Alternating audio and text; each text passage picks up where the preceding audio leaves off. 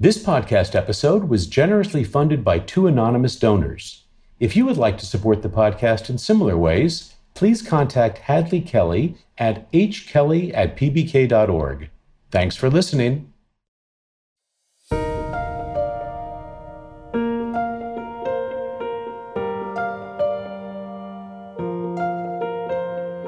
Hello and welcome to Key Conversations with Phi Beta Kappa. I'm Fred Lawrence, Secretary and CEO of the Phi Beta Kappa Society.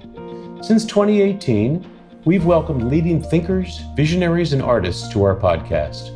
These individuals have shaped our collective understanding of some of today's most pressing and consequential matters, in addition to sharing stories with us about their scholarly and personal journeys. Many of our guests are Phi Beta Kappa visiting scholars who travel the country to our Phi Beta Kappa chapters where they spend two days on campus and present free public lectures. We invite you to attend. For more information about visiting scholar lectures, please visit pbk.org. Today, I'm delighted to welcome Professor Laurence C. Smith. Professor Smith is the John Atwater and Diana Nelson University Professor of Environmental Studies and Professor of Earth, Environmental, and Planetary Sciences at Brown University. He previously was on the faculty of UCLA for over 20 years in the departments of geography and earth and space sciences. Professor Smith's research interests include the Arctic, water resources, and satellite remote sensing technologies. He has published over 150 peer reviewed journal articles, essays, and books, and won more than $16 million in research funding from NASA and the National Science Foundation. He has assisted the National Academy of Sciences on abrupt climate changes, NASA with a new satellite mission to monitor global water resources, and the World Economic Forum with issues of Arctic development. He is a fellow of the American Geophysical Union and of the John S. Guggenheim Foundation, and his research has appeared in the New York Times, the Wall Street Journal, The Economist, and the Washington Post, among others. Welcome, Professor Smith. Thank you for having me today. Do you remember a moment when you first became interested in the environment? Well, like most young adults in their early 20s, I really had no idea what I was going to do until uh, I got uh, further along in graduate school. But I can certainly remember some very pivotal moments when I became interested in nature and in the natural world, and in particular, flowing water.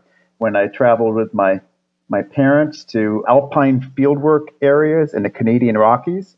My father was a, uh, also an earth scientist and an academic. But then, just as a, a boy growing up uh, in inner city Chicago, in a very urban area, my um, parents saw fit to send me to my grandmother's house at age 11 for the summer. And there I spent time exploring a local, small local river and fishing and, and catching crayfish under rocks and so forth. Where was your grandmother's house? This was in the, uh, the foothills of the Adirondack Mountains in northern New York State. Let's talk a little bit about the, the broader field of environmental studies at the university level and teaching environmental studies. You've been at this for decades now. How would you say environmental studies as a field has changed over the years in universities? Well, it's a great question. My research in the Arctic in particular has dramatically changed over the last 20 years. When I first started studying things like thawing permafrost and melting glaciers, I would be presenting my research to a handful of graybeards in a you know one of the smallest rooms of the American Geophysical Union conference each year. And I, I mean graybeards specifically. I mean it was they're about you know a small group of relatively older white men. And now those same sessions are in some of the biggest rooms of the AGU conference, overflowing with people of all types, including many young scientists, not to mention all the media attention that has been paid to issues of Arctic climate change in the last couple of decades. So, what do you attribute that dramatic change to? Well, without question, just the impacts of climate change are most evident and visible and tangible in the Arctic. I mean, this is a part of the world that experiences climate changes more than double the global mean in both directions, I should add. When the world cools during a, an ice age, for example, the Arctic plunges to colder temperatures at more than double the global rate. Uh, and the same is true when the global mean temperature increases. And furthermore, the visible manifestations of that are so much easier to see and easier to understand. You said that the Arctic is a uh, exemplar of more dramatic change in both directions, cooling or or warming, which brings to mind something that one hears as a critique of environmental science generally, and that is the the argument that one should not be concerned about climate change because there's always been climate change. There's been cooling, there's been heating. This is the nature of the planet, and it will continue to be the nature of the planet. There's no reason to be unduly concerned or perhaps concerned at all. Well, yes, I have heard that argument many times, and that actually gives me more reason to be concerned rather than uh, assuaged. The Earth's climate is, in fact, a delicate system, one that is susceptible to natural, non human induced climate changes that would be quite dramatic. In fact, even civilization destroying by modern standards. And what we have to understand is that is a bit of a sleeping giant. And over the last 10,000 years during the Holocene, which is the time in which humans have evolved settled civilizations, uh, you know, beginning with our great agrarian societies along rivers in the Middle East and the Yellow River, that time period has been remarkably quiescent and calm relative to some of the wild swings that uh, the Earth has experienced in the past this stability is what has allowed our civilizations to, to grow. Now, the current rate of climate change is definitely absolutely human induced. There's no serious scientific debate about that whatsoever. It's also happening at a rate much, much faster than these um, natural swings that happened uh, during the last glacial maximum, for example. So the, the fact that the Earth is susceptible to these swings actually makes me more nervous rather than less because we are pushing through human action a climate system which has been stable for the last 10,000 years, yet we know can be quite sensitive to triggers naturally. And so putting these two things together uh, actually makes me more worried, not less. Let me shift gears a little bit and talk about one of your recent books, Rivers of Power you look at the history of rivers and how rivers have had a major impact on societies all over the world. First, I have to ask, as I love to ask people, both on this podcast and just in general conversation, where the ideas come from. I think you and I would agree that one of the hardest parts sometimes of an academic project is coming up with the idea, the inspiration, and then you executing from there. I'm not going to say it's easy, but but a big piece of the work has been done. So, how much of this goes back to an 11 year old boy in the Adirondacks who's still working out things that were fascinating, and how much is interest since then? Well, well a lot of it goes back to that 11 year old boy fishing in uh, a swimming hole in the Indian River in the Adirondacks. I have studied and enjoyed and you know recreated along rivers my whole life. They are amazing, fascinating natural geographical features, and what makes them really interesting is not just you know the hydrology and the geomorphology of the rivers themselves, which is fascinating. But if you look at human interactions with rivers, the more you look at it, the more you realize just how closely intertwined humanity is with rivers. I mean, it's it's absolutely extraordinary. We did a global GIS, Geographic Information Systems, analysis of the locations of river channels and humans, populations and, and cities around the world. And the quantitative results are just extraordinary. Basically, we live where we live because of rivers. Some two thirds of the world population lives next to big rivers, and the share would be even more if you know we looked at the very small ones, which we didn't do in this global analysis. Virtually all of our great cities exist because of rivers the origins of some of our most human institutions, not only cities, but also science, engineering, and law, they trace back to rivers. The physical Earth's land surface looks the way it does because of rivers, and this governs not only where we settle, but also where we farm, you know, where we put our transportation corridors and so forth. And it's remarkable to me because it really it's something that most of us just don't even give any thought to. Well, as you're as you're talking, I'm thinking of my own experiences. I'm sure our listeners are too. I've lived in most of my life Washington, New York, and Boston. And so one is along the Charles, one is an island between the East River and the Hudson River. And right now, where I am in Washington, D.C., if I squint out my window, I can make out the Potomac. So I'm a pretty good example of exactly what you're talking about. Exactly. Those are great examples, and they are common examples. Virtually every town of any size was built along the banks of a river, and human ingenuity has entwined with that. Just think about the bridge, for example, the invention of the bridge. With the invention of the bridge, cities have grown equally at both sides of the river. So you look at the city of Paris, I mean, it was founded on an island in the middle of the Seine. It's now crisscrossed by dozens of bridges, and the city has essentially grown, you know, like a growing bullseye with the river running through its core. Furthermore, we tend to use rivers very commonly as political borders and political jurisdictions. So when a river becomes a border, yet you still have a settlement, this often commonly gives rise to twin cities or twin towns of some form you know, both at the international level, you know, El Paso and Juarez City across the Rio Grande, or also just domestically. Uh, lots of little counties will have a, you know, a village with one name on one side of the river and a village with another name on the other side of the river.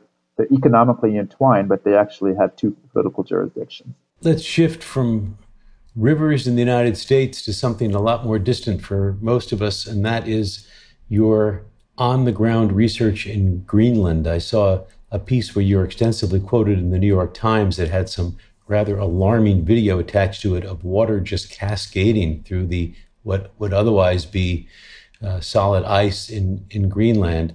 What's the outlook of Greenland's ice sheet, and why should we be concerned about this?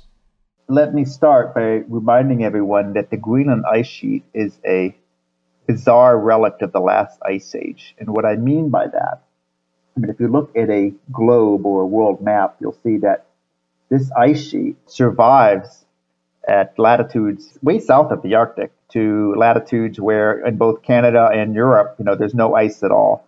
And it survives by virtue of its own existence. And what I mean by that is the ice sheet is almost two miles thick at its center. And because its surface is at such high elevation, owing to its own existence, it doesn't melt in the summer at the top. This is what allows this uh, ice sheet to survive because it's high enough at its center, high enough elevation that it stays below freezing all year round. And so that's precipitation that falls there, remains in the form of snow, compresses the ice, flows downhill to the edges where it does melt off every summer. But it's always being revitalized and, and replenished up at the summit from fresh snow. If we were to play God and snatch that ice sheet off the island of Greenland, it would not reform. The present day climate would not regrow it.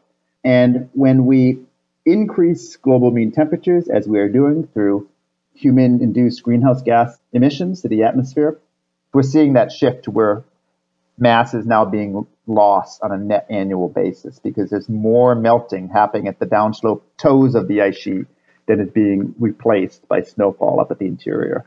So over the long term, the mass of this ice sheet is decreasing. Eventually, it will disappear. And when that happens, sea level will be six to seven meters higher than it is today, which will remove Florida, for example, from the face of the earth. Six or seven meters is, is an enormous difference in the sea level, isn't it?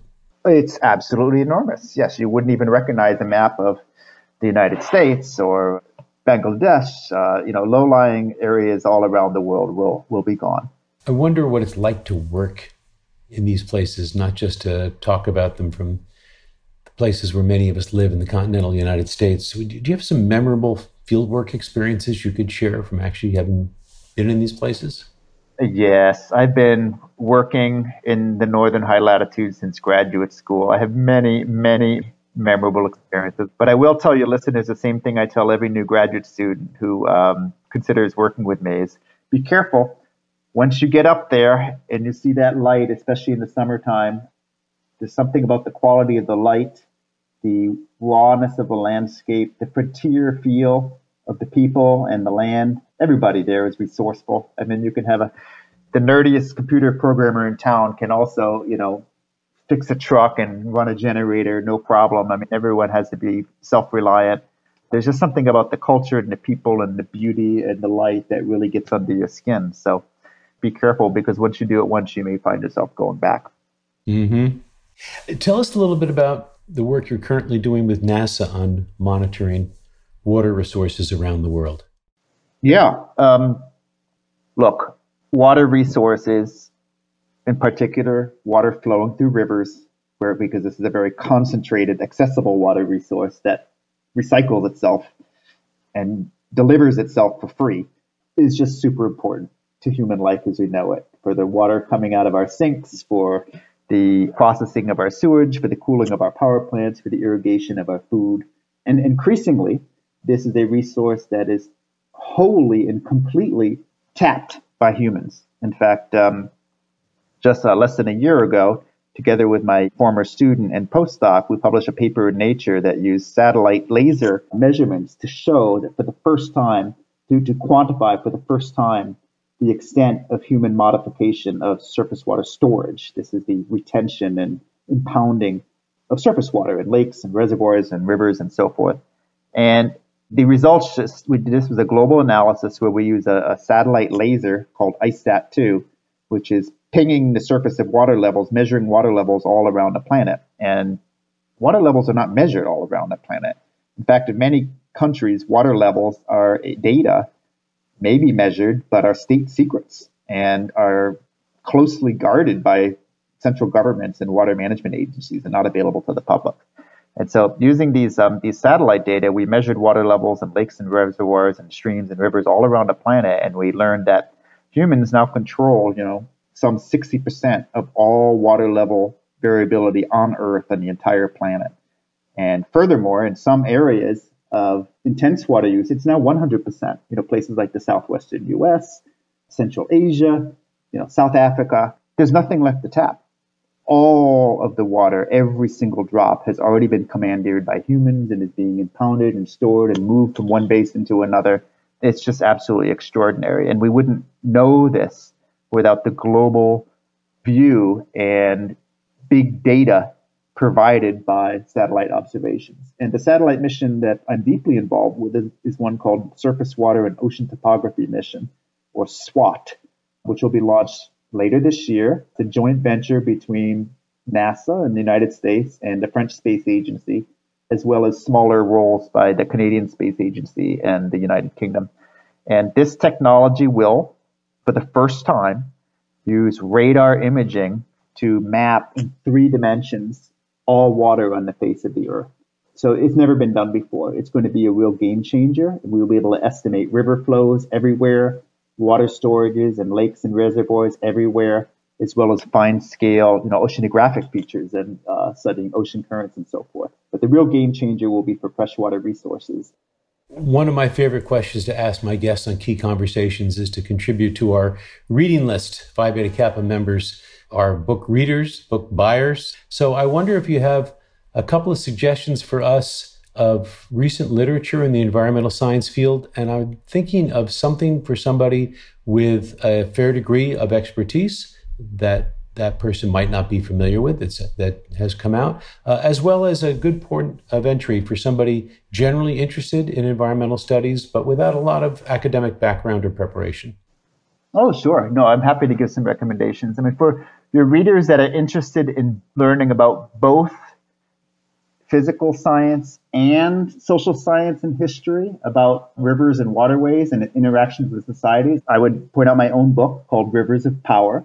For someone interested more in the physical science, I would recommend a book called River Planet by Martin Gibling. This is a physical science book. And for someone interested more in just the human historical dimensions in the United States, I would recommend The Source by uh, Martin Doyle. All of these examine rivers, but in different ways. Martin Doyle's book is U.S. history. Martin Gibling's book is physical science, and mine would be both with a global view.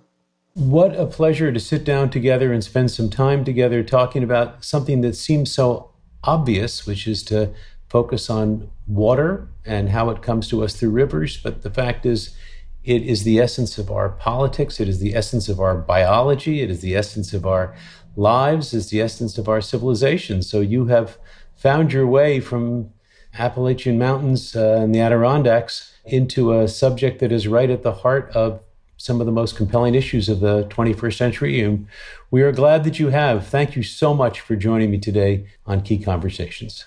No, I've enjoyed it greatly. And if there was just one little takeaway message I would leave your listeners with is I would wager, I would bet $20 right now that for nearly all of you, somewhere close to where you are right now, there is a river or stream flowing through your community. And the next time you drive over it, I encourage you to just think about it a little bit and appreciate the many ways in which it has surely shaped your community. And very likely, within the last 15 to 20 years, there has been one or more parks or bike paths or other forms of public access that have been added to it. And furthermore, the water is cleaner than it used to be. Both of these are a big trend in urban rivers that's underway right now. And so I encourage you to take advantage of it and get outside and go down and check it out and uh, connect with nature a little bit and appreciate your local river in your own community. Thanks for being with us today. Thank you for your time. This podcast is produced by LWC. Paulina Velasco is managing producer. Hadley Kelly is the Phi Beta Kappa producer on the show. Our theme song is Back to Back by Jan Perchik. To learn more about the work of the Phi Beta Kappa Society and our Visiting Scholar program, please visit pbk.org. Thanks for listening. I'm Fred Lawrence. Until next time.